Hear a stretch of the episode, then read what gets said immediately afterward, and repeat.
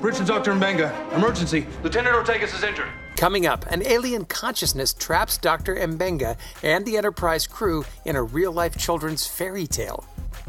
All hail the king! And Dr. M'Benga's critically ill daughter goes missing. Where is Rukiya? She's gone. We break down this week's episode and reveal the top three moments that made this episode of Strange New Worlds peculiar and unexpectedly touching.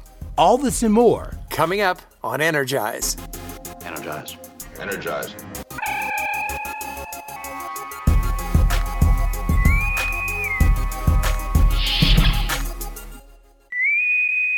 We're boldly going into the uncharted regions of the Star Trek universe before James T. Kirk. You're listening to Energize, a Star Trek Strange New Worlds podcast, your source for in depth analysis, colorful debate, and exciting discussions about the new adventures of Captain Pike and the Enterprise crew. I'm your host, Anthony McLemore. And I'm Steve Truitt. This week, the USS Enterprise becomes stuck in a nebula that is home to an alien consciousness. Dr. M'Benga and the crew suddenly and unwittingly become characters straight from the pages from one of Dr. M'Benga's daughter's children's books. Is there a connection with Dr. M'Benga's terminally ill daughter and the alien consciousness? Here's a warp speed recap of Strange New Worlds, Episode 8 The Elysian Kingdom. All hail the king! Is this some kind of a joke, Captain? Hemmer, am I glad to see you? Are we the only two crew members who are unaffected? It would appear so. When I scan the nebula, I find evidence of a single life form, including brain activity, and yet there is no sign of a physical body. You must not take the child. I need you to stop this fantasy. You're putting my crew in danger. The needs of your crew are inconsequential. You must protect the child. If I leave, the child will die. So I think, Anthony, we both admit that after watching the preview last week, we started to go, uh, oh boy, here, here it is. and I think you even said, "Oh, this is the episode where they weren't going to spend any money." Oh yeah, this is the this is the episode where they've completely run out of budget. They have to save up for episodes nine and ten because usually uh, episodes the last two episodes of a season are a two parter, so you got to put all your budget into the special effects and everything that's going to go into that particular episode. So I was like, okay. After I saw the um, the teaser, I was completely just like, what is this? What is this? What is Yeah, this? They I- finally did it. They finally did it. They Yeah, finally dressed the ship up. Right? Yeah, I mean, I'm low just like, okay. Yeah, they didn't. They didn't even bother like building a kingdom set and all that stuff. You're right. It's crazy, but it made sense. It actually made sense the way they made it make sense. Um, but if it is if it is a budgetary question, then yeah, draping the bridge with uh, and putting uh, f- uh, fake uh, vines all over uh, engineering is yeah, it's kind of weak. Chief Medical Officer's personal log. Stardate 2341.6. The patient's condition has not improved. She has so little time left. I, I, I, I was happy to see that this would be an M'Benga story. I, I liked what they did when they set him up in the beginning with his daughter. And that's where we open up. He's reading her a story. You know, he's read it to her a million times. She's there sitting in her seat. She's just been, you know, materialized from the buffer. Her name is Rokia. And I like that he reads her real handheld books. I think that's a charming piece to this story.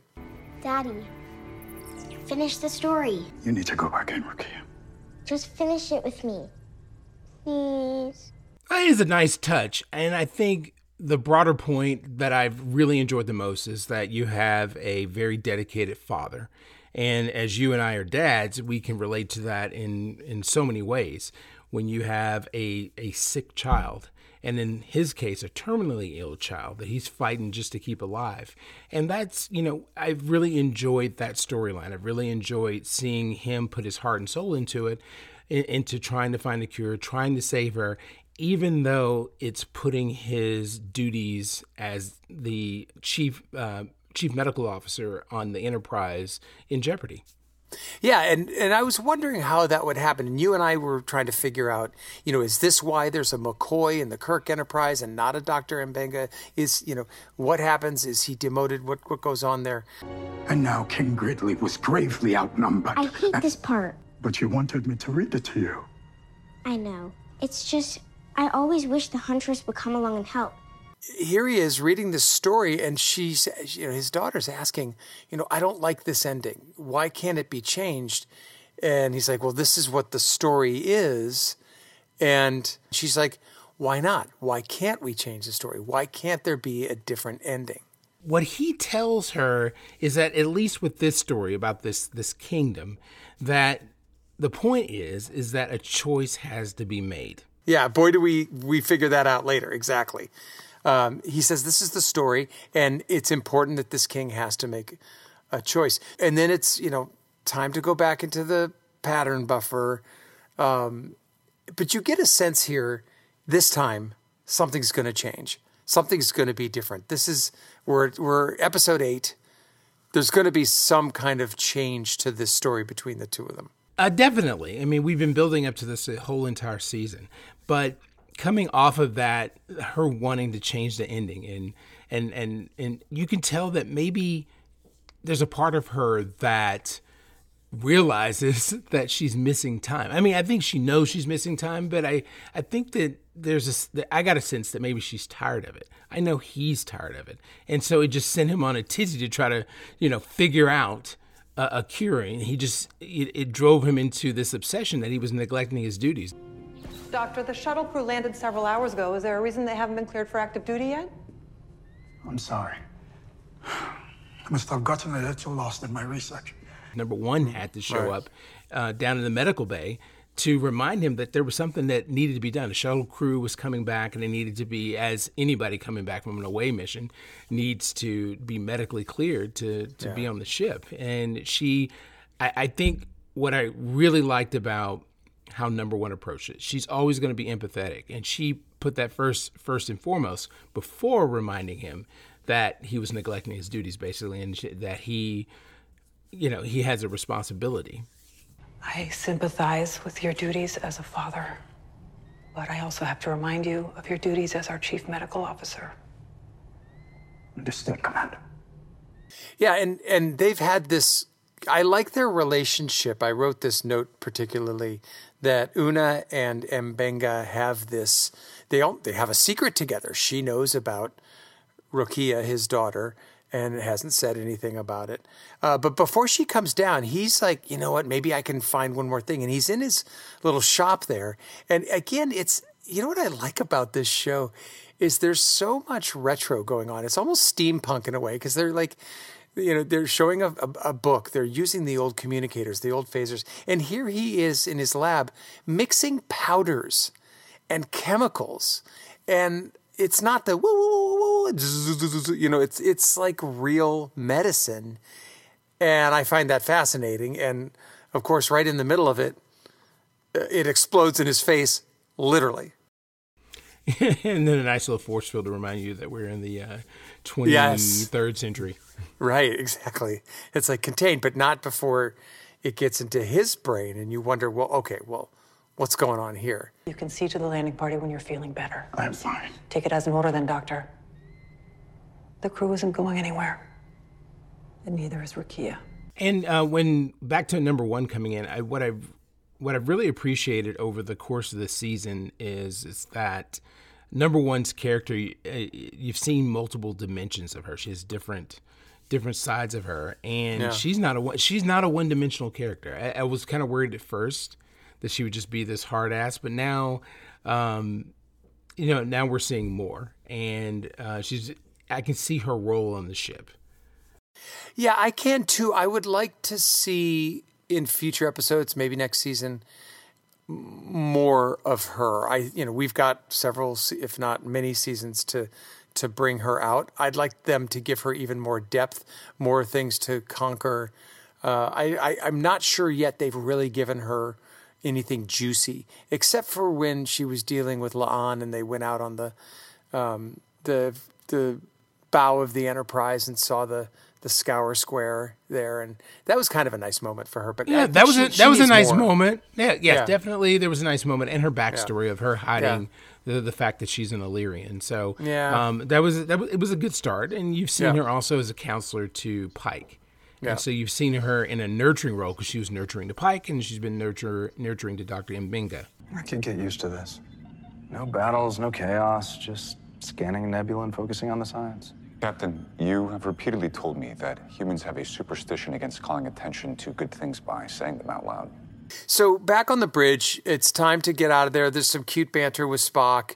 Uh, Ortegas is like, "Okay, I'm ready to go, Captain," and Pike is like, "All right, let's let's get out of this nebula." But he's but first he's saying, "You know, it's really nice just to sit here and stare at a nebula.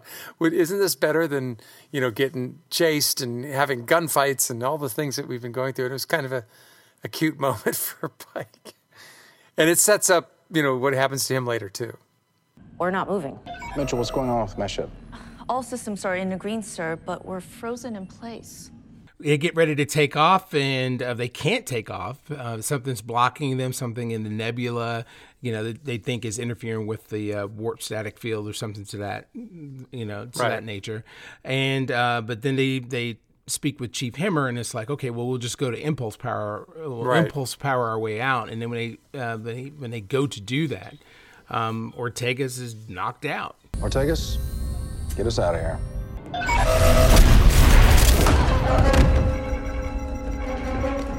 Bridge to Dr. M'Benga. Emergency. Lieutenant Ortegas is injured. So again, kind of a, a left turn here. You, they they kind of get trapped. They can't go anywhere. Ortegas falls down, and and we we cut to the voice of Pike, you know, calling M'Benga to come up, and he's kind of in a weird zone. He's teetering and tottering. The camera's tilted a little. And we're thinking, you know, the stuff that he inhaled maybe is affecting him.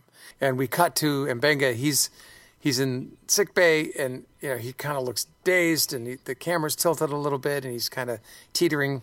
And you think, okay, uh, this is gonna this is gonna do something.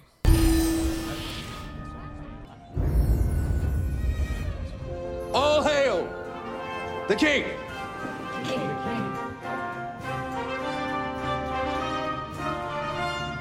What the hell?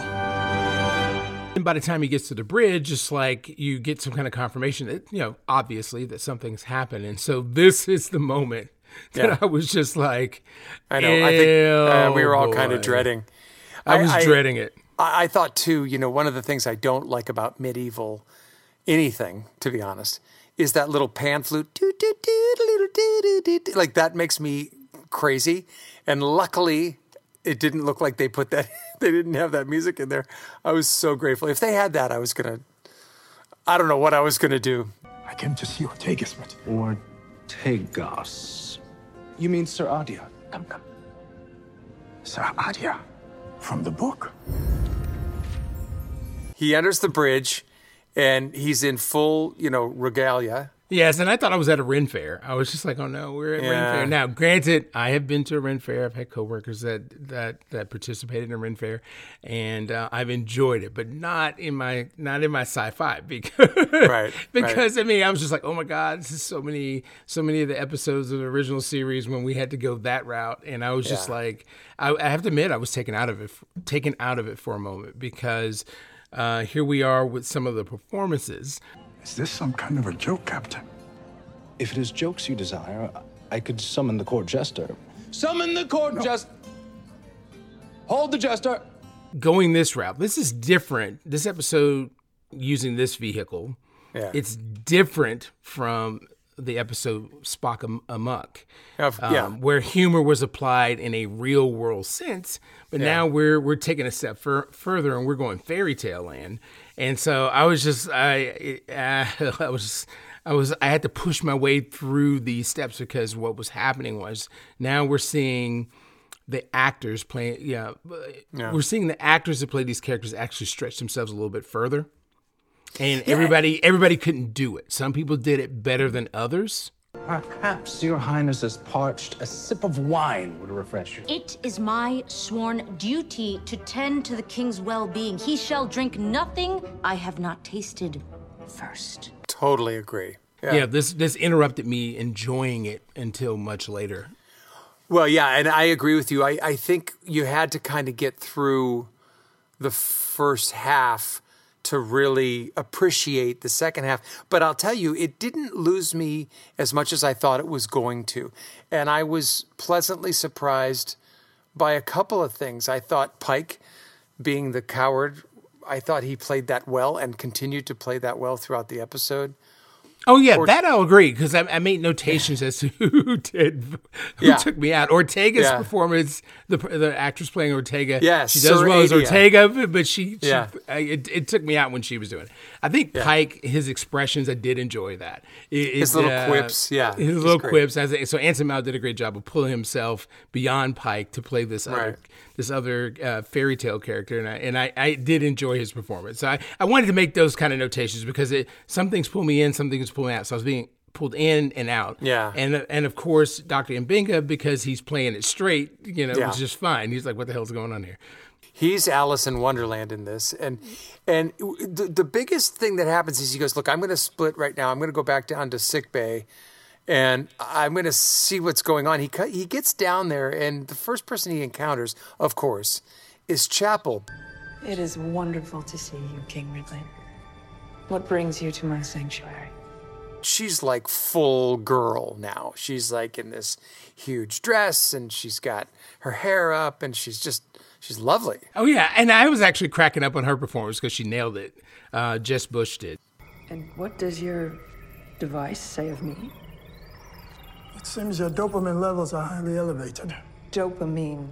She it just kind of like, what are you doing? What is yeah. that? You know. And so I have to admit that was the first time I actually laughed. Was just at her, at her just being kind of like, okay, yeah. right. and so it, it actually worked. My dear, brave King Ridley, I'm so grateful to have finally found you. But uh, and then La'an comes in there, and well, it was nice to see La'an in a different, not being well, a hard ass. I will tell you, she stole the show for me, and I have been critical of two of our characters, uh, how Ethan is uh, playing Spock, and how La'an has kind of been a one-note person, and I think she just absolutely stole the show. Queen Nev has invaded my kingdom. She's obsessed with the Mercury Stone. She thinks I have it. Yes, and so Christina Christina Chong, who plays La'an, got the opportunity to actually stretch her legs, and I did appreciate that. It was just like, oh, okay, so she can smile. yeah, well, not only that, but she she flitters, and she, you know, she's wearing this really adorable dress, and it's squeezing her boobs together, and she's just like, oh, and she's got the dog in her arms, and um, it was a. I mean, I almost didn't recognize her, but I I even thought they didn't use enough of her. I thought she was really good. Princess Talia is what she was called. Let me go! I'll have you court martialed! Silence! Did you think your crimes would go unpunished, wizard? I'm not a wizard. I'm the chief engineer. Then uh, all of a sudden we hear somebody being, uh, you know, screaming out, and it's it's Hemmer. He's been drugged through the hallway. It doesn't sound right for the for the fairy tale. It's more like a Star Trek thing. Right, and it was an immediate tip off that he was unaffected by whatever was affecting the rest of the crew. Right. Because clearly, because clearly the doctor hasn't been affected, so now we have somebody else that isn't affected is, isn't affected as well, and so yeah. he was being being carted off by um, uh, the guard for the queen. Hemmer, Dr. M'Benga, please help me. Everyone else has lost their mind. Yeah, and I was happy to see Hemmer because we haven't seen him for a while. And as I mentioned, I, I did some research on the actor who plays him, and he's just such an eclectic guy and so fascinating. I wanted to see more of him. And he seemed to he seemed to kind of come out of his shell in this episode too. Yes, I would say this the one of uh, Hemmer was actually the secondary character in this or third, I guess behind, behind yeah. Ortega's because she was all the way through it. But yeah. it was nice to see Hemmer and see a different side of him because it seemed like he, Hemmer was, in ways, actually having fun throughout this episode as they were trying to solve this issue. Right. So for folks who don't didn't watch this and are listening to us for the recap, what's happening now is that, of course, uh, Dr. M'Benga is trying to get out of this fantasy world. He knows it's not real, and he has found that the ship is still intact. The humans are actually human. It's not a fantasy. And Hemmer has not been affected, but the guards are looking for something. And he needs to find out what that is. And he's thinking, you know, maybe if we can find out what they're looking for, we can solve this and get out of here. But before he can do that and, and connect with Hemmer, they take Hemmer and they throw him, you know, into the dungeon. Yes, and they want the Mercury Stone, this mysterious. That's what they're looking stone. for. Yep. Yes. And the person who's looking for it is someone named Queen Nev. Now, we don't know who that is yet. We don't know where that name came from, except for the book. But we need to find out who Queen Nev is and why she wants this Mercury Stone and what is it. Queen Nev will be keeping Wizard Caster here, in the deepest part of her dungeon, at the center of her realm, surrounded by her most powerful forces and weapons. So Doctor, the Doctor gets with um, Pike, who's playing his whatever his character's name is, Right. And they and they're strategizing on how to get Hemmer back. Are we Yeah. going to do diplomacy? Or are we going to do brute force? And uh, Pike's like, I like diplomacy. That's me. Yes, and and Ortegas is you know ready to go in, pull out her Right. sword, and start. Yeah. you know, She's named her sword. everyone. Yeah. Yes, yes. So I was just like, oh my gosh. So it uh, she st- slowly started uh, growing on me, you know, with Yeah. her insistence on wanting to fight every at every Yeah, turn. for real. So um, so they go with diplomacy, and they decided to you know t- to take this basically this Wizard of Oz quest to go get Hemmer back, and then along the way they bump into Spock, who's Pollux the Wizard. We're like, okay, who's Queen Nev? Let's find this out. We turn a corner as um, Pike and M'Benga and the crew uh, finally come upon Queen Nev. Welcome to my kingdom. Now, kneel before me. Yes, of course. And it's, of course, Uhura. Cadet Uhura, right? And she looks great. And I like her performance. I think it was really good. I think she played a queen really well. Yes, and she wants that Mercury Stone. Where is the Mercury Stone? Could be anywhere, really. Let my torturers drag its location out of you then. Right. So she's like, okay, you kids are going in the dungeon. And, and Pike's kind of grateful for that because um, he doesn't want to be killed. So, you know, cut to down in the dungeon. There's really no B story here. You know, there's just this through line. I think that's what's different with this episode than what we've seen is this is a one note story. We're just following one, you know, a crusade throughout the whole thing. I, I, I mean, uh, This uh, Lord of the Rings quest. Yes, and and and M'Benga's in almost every scene, uh, so he had a big deal this week. Hemmer, am I glad to see you? Are we the only two crew members who are unaffected? It would appear so. Uh, but they're down in the dungeon, and what's funny is that Hemmer's, excuse me, um, uh, M'Benga is talking to Hemmer like two crewmates, and the other two are sitting in the background, just kind of watching them talk, and not really realizing that, you know, they're talking about something different. And occasionally Ortegas, you know, butts in like, "What? What? What? What are you saying?" Yeah, they're just speak, basically speaking a foreign language between the two, and they're talking tech Yeah. talk and strategy, and Right. these other people are taking up words and like, what are you talking about? Right, right. So this is a running joke. Uh, yeah, and it's time for a new twist, and this one is not a big twist, but it's important to the story, and that is Hemmer reveals to M'Benga that at the time of the uh, the jolt and the and the power surge on the Enterprise, he felt a consciousness, almost a telepathy, trying to get into him, and he kept it out, which is a little bit shades of Una keeping out that force uh, in episode three, was it? Where she bel- fought that off. uh, two or three, two or three, Yeah. where she fought off the illness. Right. Right. But he's able to because he's telepathic. Yeah, so we've already Right. established that he has these extra sensory abilities. Yeah, those little things on his head, you know, obviously have something to do with that. Um, but after a couple more little cute, humorous moments with Ortegas, he just produces a little tool that says, you know, I'm going to cut through this. Everyone, c- cover your eyes. And they go, Come why aren't you on, covering every every engineer, every engineer walks around with a tool. Of course, that's true. And he goes, cover your eyes. And they go, why aren't you covering yours? And I thought he was going to say, because I'm blind, but he goes, because I'm a wizard, which was so. I now I'm starting to- Abracadabra. That's the yeah, exactly. Now I'm starting to like it a little bit more. I'm starting to warm up to it. Yes, I, I wondered his performance because I was just so happy to see him not be so serious. Yeah, and I like him serious, but yeah, this was this was kind of fun and and it's interesting how he warms up to M'Benga, who reveals to him that it's his daughter, and he's like, "We're gonna, you know, we're gonna help you. Don't worry, we're gonna find you." And suddenly he's this empathetic creature, and I think because of maybe his telekinesis, he's able to maybe feel M'Benga's pain.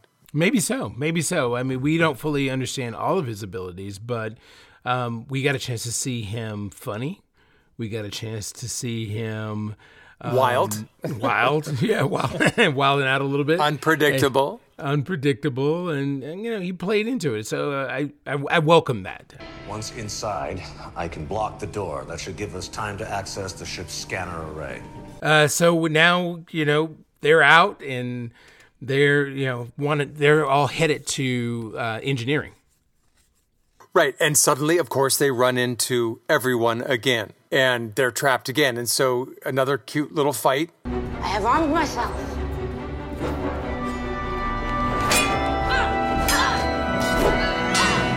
Ortega's finally gets her sword fight. Yeah, she gets her sword fight. She's I, I'm always fascinated by people who sword. They have a sword in their hand, but they use the butt of it to hit them. I just use the pointy end, put it right in the person.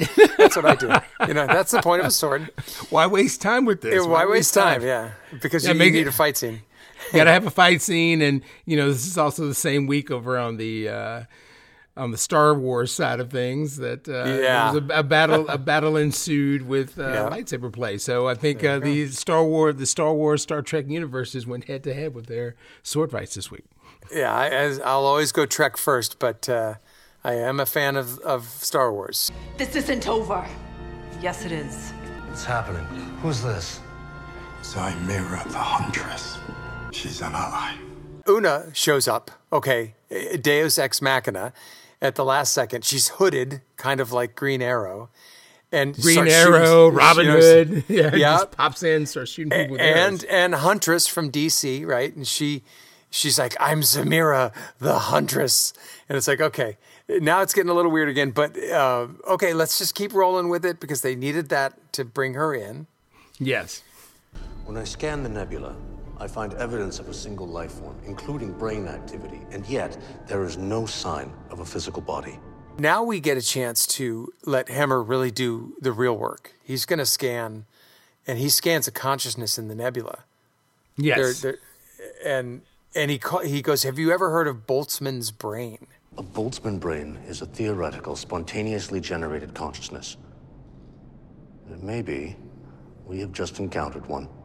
Yes, spontaneously generated consciousness, and I, th- I just thought, huh, okay, this is new Now, for me. I, yeah, I didn't look this up. Is that a real thing? Is that because I, I they seem to you know in Star Trek Next Generation when they ran across the Dyson sphere in the episode Relics with Scotty.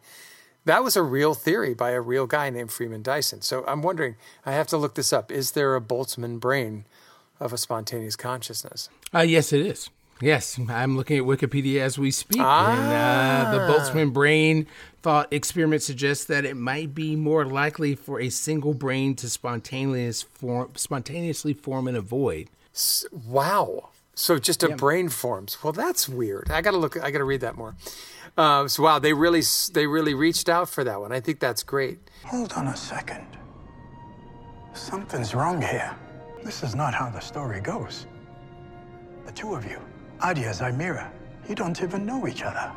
There's a little bit more play going on because they realize that the story's changed a little bit because um, Una and Ortega's say they know each other very well, wink, wink, but in the story they're not supposed to. And I think that's where they're like, well, what if we hurt the king? Maybe that'll help. And it's just they start thinking, how can we fix this? And now they're kind of involved in the problem, which I think is interesting. And because um, Ortegas and Number One's characters know each other and- they don't in the book, this is the first time that the Doctor realizes that there's some changes at play, Yeah. and there's a flaw in their story. And so, ding, ding, ding, ding. There's a connection. Uh, Rakia is the connection. Is, is the connection, And Yeah. he realizes that in that moment because she did not like the ending of the story and she wanted Right. it changed. And so that was the big tip off. That Yeah, the, and- the, and the that- entity the entity took the story from his daughter, not Right, not- and that's and that seed was planted early on when she said she wanted to change it. Where is Rukiya?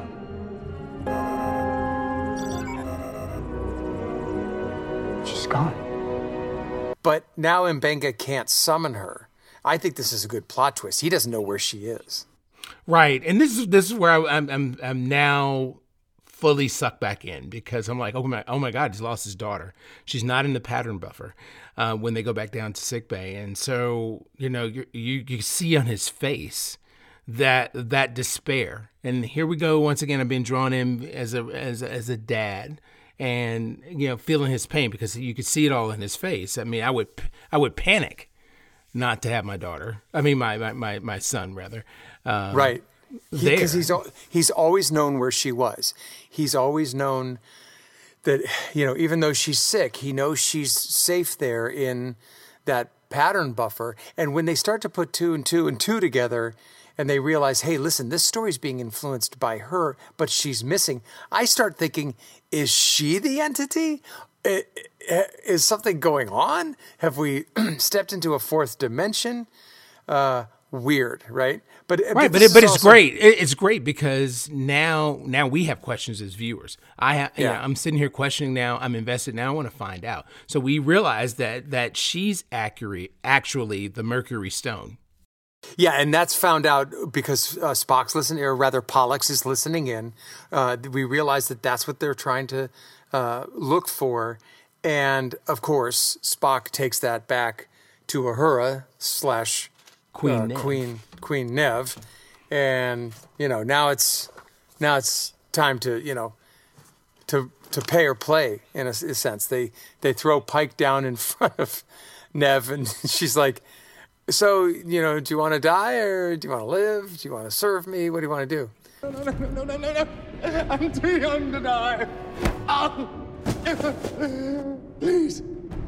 I beg you. You know, we've already picked up from the very beginning that he's probably self-serving. you know, it's, it's always going to be a- about him Yeah. protecting himself, and so he he he takes the knee.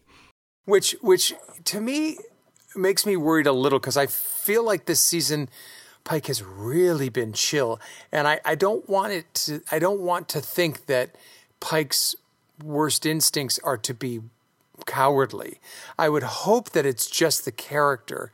Um, but in the beginning, he's like, "Isn't this better than just fighting all the time? It's just staring at stuff." So maybe that was just kind of the the nod to that. I, I just I'm not sure. I'm just worried. I don't want Pike to be too diluted. I want him to be a tough guy when he needs to be. Right, and you know maybe that's going to come in the um, two ending episodes because Let's hope so. End of the season, you know he's got to Right. step up. There's got to be something big coming. The quarters are down here. Uki always said she wanted to see them. Your Majesty, I am so glad to see you alive and safe. No thanks to your cowardice. M'Benga and Hemmer are free. The rest of the crew's free. Uh, Pike's on the dark side, but they're gonna go and find his daughter, who is the Mercury Stone. And they're in the corridor. And who do they run into, Anthony? Queen Nev, the betrayal, the the traitor Pike, and Traitor uh, Pike. and Spock. Right. And, uh, who is Pollux, who, again, didn't really have a big uh, part in this. I, you would think he would have maybe fought uh, Ortegas or, you know, or or Hemmer maybe because they're they're supposed to be brothers. Yeah, maybe Pollux he's tired from last week's Casper. pinch pinch fight that he had on the bridge. Yeah. yeah, they're like "Bo- uh, Spock, step back. Um, so there they are. It's kind of a standoff, and well, who who makes it funny? And this is really funny. Is Hemmer steps up, and he plays the part of the wizard just brilliantly. What are you doing? Abra! Cadabra!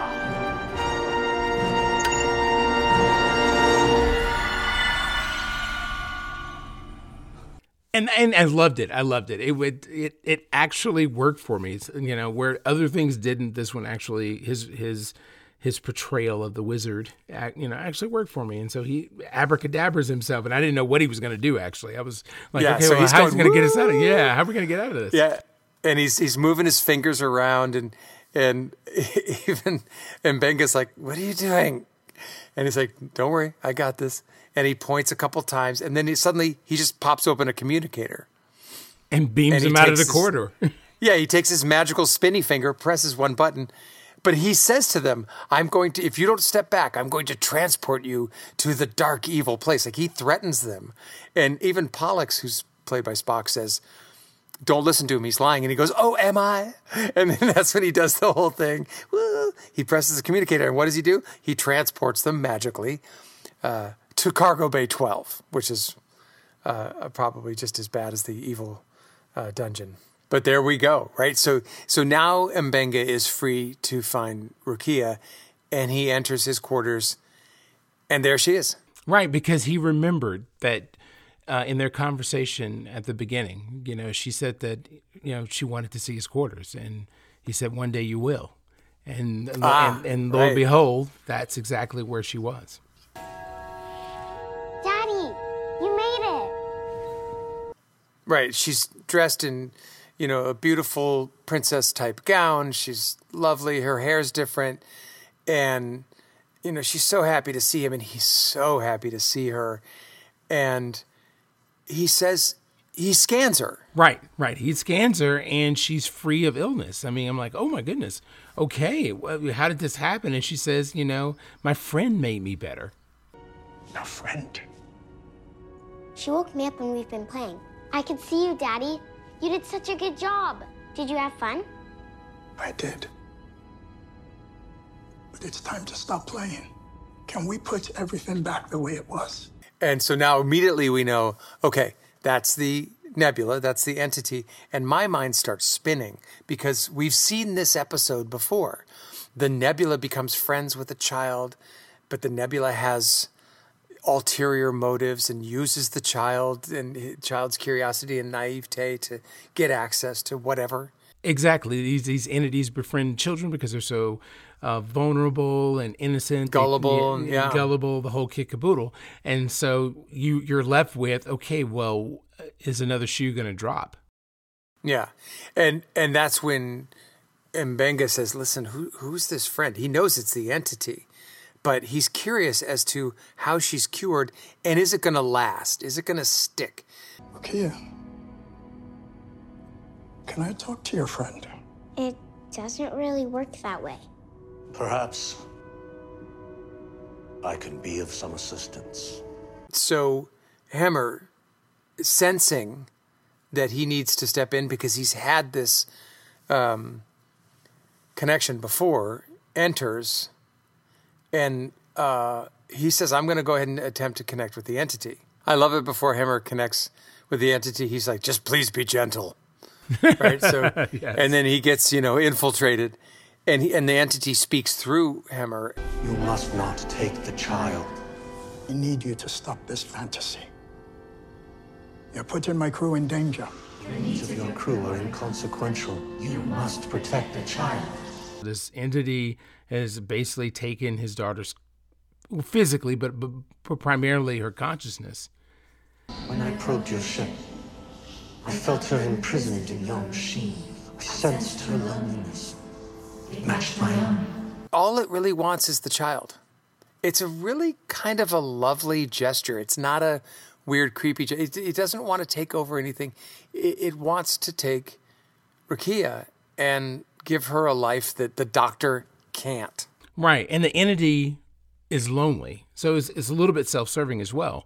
He Yeah. sent he sent the entity senses that the daughter's lonely because she is lonely. She has this Yeah. very lonely existence, and here you have this this consciousness, this entity is, is lonely as well, and so they've uh, you know struck up a friendship. Yeah. And it, it's a great echo from the beginning of the story where the king has to make a choice. Now, this is where I'm going to deviate from my appreciation of this particular story.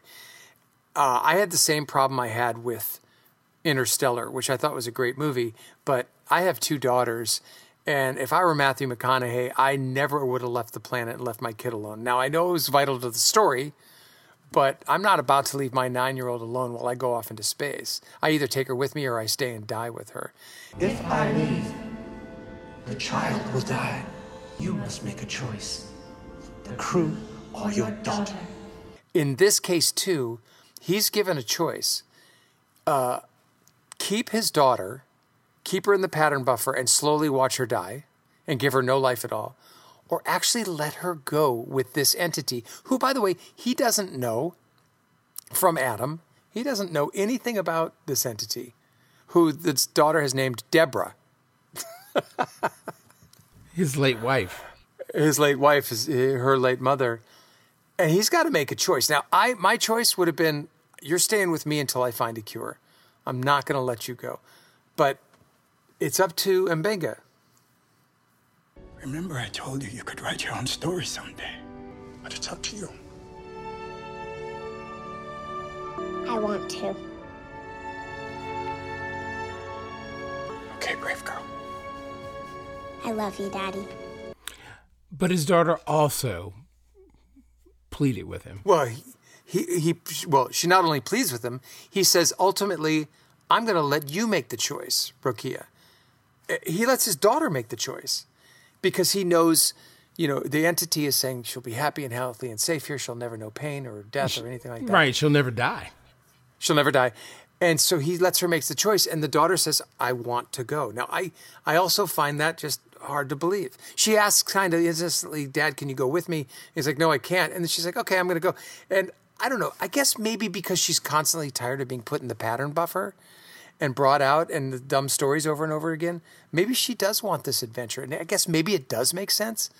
But to me, I can't imagine a father daughter splitting up like that. I don't know. I just, I didn't see it. No, it's, it's it's a good question, but I mean, if he's been doing this for years with her, and, and you get the impression that it has been years, and every time he pulls her out, she's moving closer and closer to death. There's no guarantee. Yeah. There's no guarantee Yeah. that he could ever save her. But here is an opportunity at eternal life for her. Yeah, and again, I my thought my thinking when I was watching it was, well, wait a second. They're on the Enterprise and they're, they're exploring strange new worlds. You're telling me they're not going to come across a cure soon, eventually, somewhere? They came close three episodes ago. You know, Yeah, so I'm I'm screaming at the TV for this. You know. Yeah, but you're thinking of it as three episodes ago. This is Enterprise, blah blah blah. You got to take yourself I out know, of that and, and plop yourself in actually in it. yeah, I know. I know. I know. And I was too close to it. So she decides to go. It is a lovely moment. Um, I got can me. see why he did let her go. Yeah. And this was the best So part she- of the episode for me. I mean, it actually touched me in a way, you know, and it, It, it was moving. touching. Hello, Daddy. Thank you for everything. You were right. I've been creating my own adventures. surprise, surprise, she goes away, and within five seconds, her spirit comes back into the quarters and rematerializes as a young woman. She's now probably 10 years older. Yeah, what was moments for you was years. You know, what was moments for um, for, for you For you, years. Dad, you yeah. were years for me. And she's Yeah. explored the galaxy and traveled all around with the entity and everything. And they've Yeah. she's learned so much. And so, you know, he gets a chance to to see, you know, that she's living, for lack of a better word, her best life. I'm happy. I'm safe. You did the right thing. Someday we'll see each other again. I know we will. But you have to live your own life now. Yeah, right. And uh, you wonder if she's going to become a traveler like Wesley Crusher. You know? all of a sudden, Wesley appears. Who the hell are you? yeah, it's like, hey, nerds, what's up? Uh, hey, nerds. hey, nerds. oh, excuse me. I'm laughing so much. I'm coughing here. That would have been know, that would have been hilarious. sick. Wesley Crusher. Hey, appears. nerds, do you guys want to be on my my show? You want, to be I on my love show. you want to be on my podcast? no, he does. Uh, he does a really good show, The Ready Room. Yeah, he does. He does Um, actually. He's, yeah, he's- I- you know, I he's he's really thing. really good at it. Chief Medical Officer's personal log. Supplemental. None of the crew remember what happened. So things go back to normal. Hemmer wakes up and of course has no memory. And frankly, no one does. No one remembers the missing five hours that took place. Joseph? Rukiya? She's fine. She's alive. She's safe. Number one, you know, goes to talk to the doctor. He he says, "I've experienced something, re- you know, really amazing," and then she's like, "Yeah, there were miss, there five hours missing in the logs." Yeah.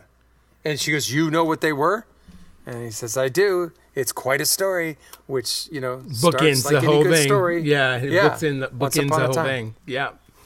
Yeah, it's it's a it was it just look it just was not as um, icky and uh, what am I thinking of uh, winch crenching uh, as I thought it might be. It was it had a heart, it had a soul. It was pretty good. Yes, and that if they had carried on like that any longer, it would ruin the whole thing.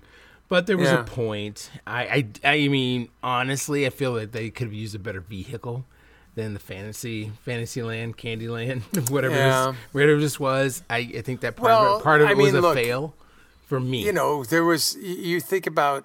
I agree.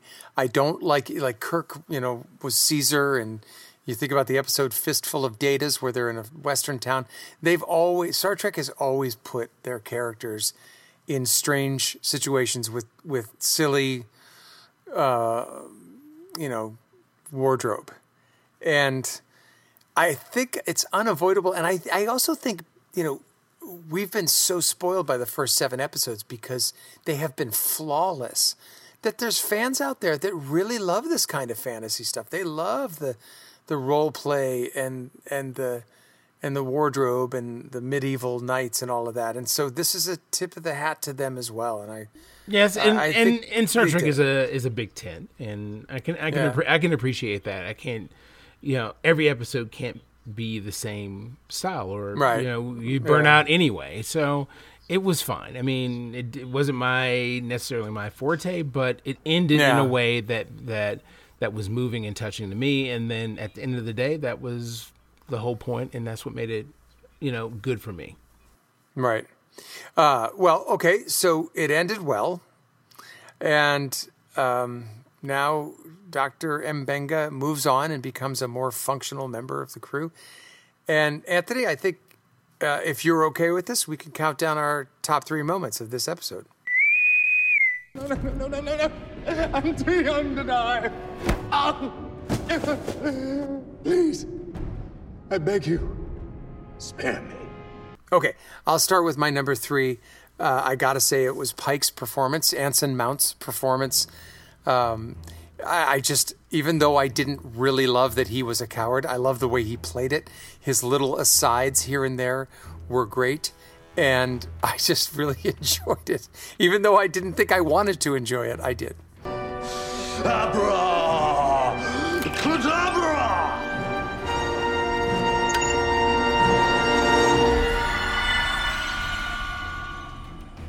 Uh, for me, it was Hemmer. I really enjoyed seeing a different side of him, uh, Mhm. another layer to this character. So that that really worked for me. I was just like, okay, all right then. You know, I appreciate that, and his his jokes were on point.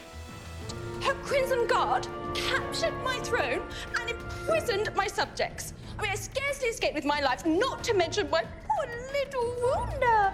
Uh, my number two was La'an, uh, being the crazy princess with the dog.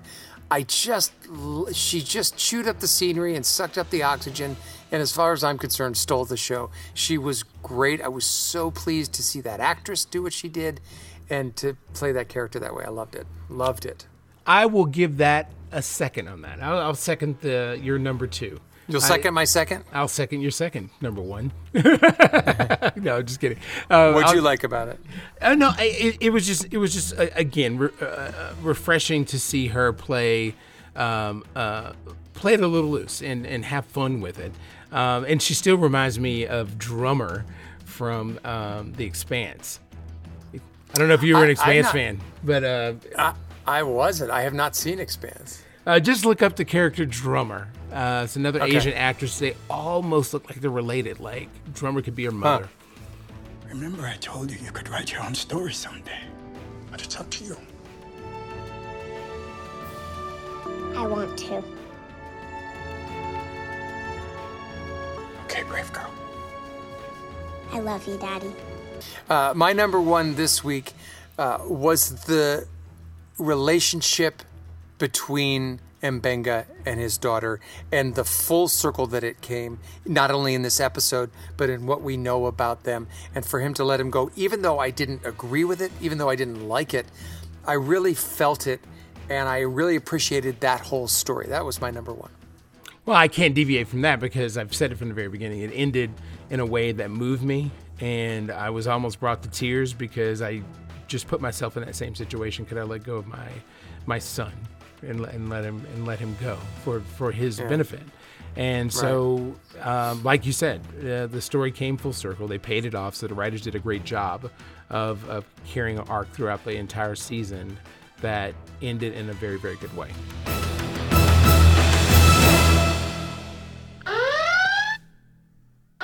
Here's a sneak peek at next week's episode of Strange New Worlds, Episode 9 All Those Who Wander.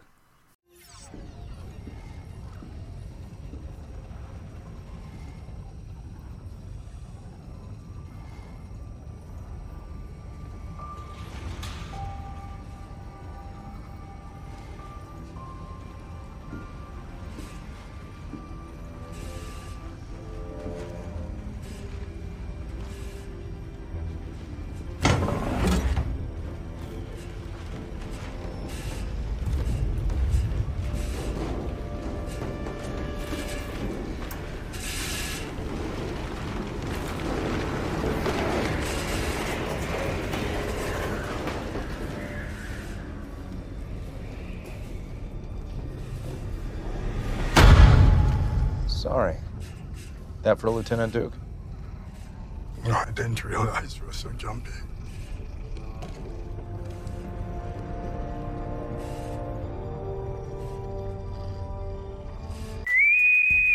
Here's what I like about what they're doing with the preview of next week. They're totally stealing from the Marvel end of the credits extra scene idea. It's just a minute and a half of one scene that is very uh, mysterious and cryptic, and you don't really know what's going on. In this one, this week, it's Spock.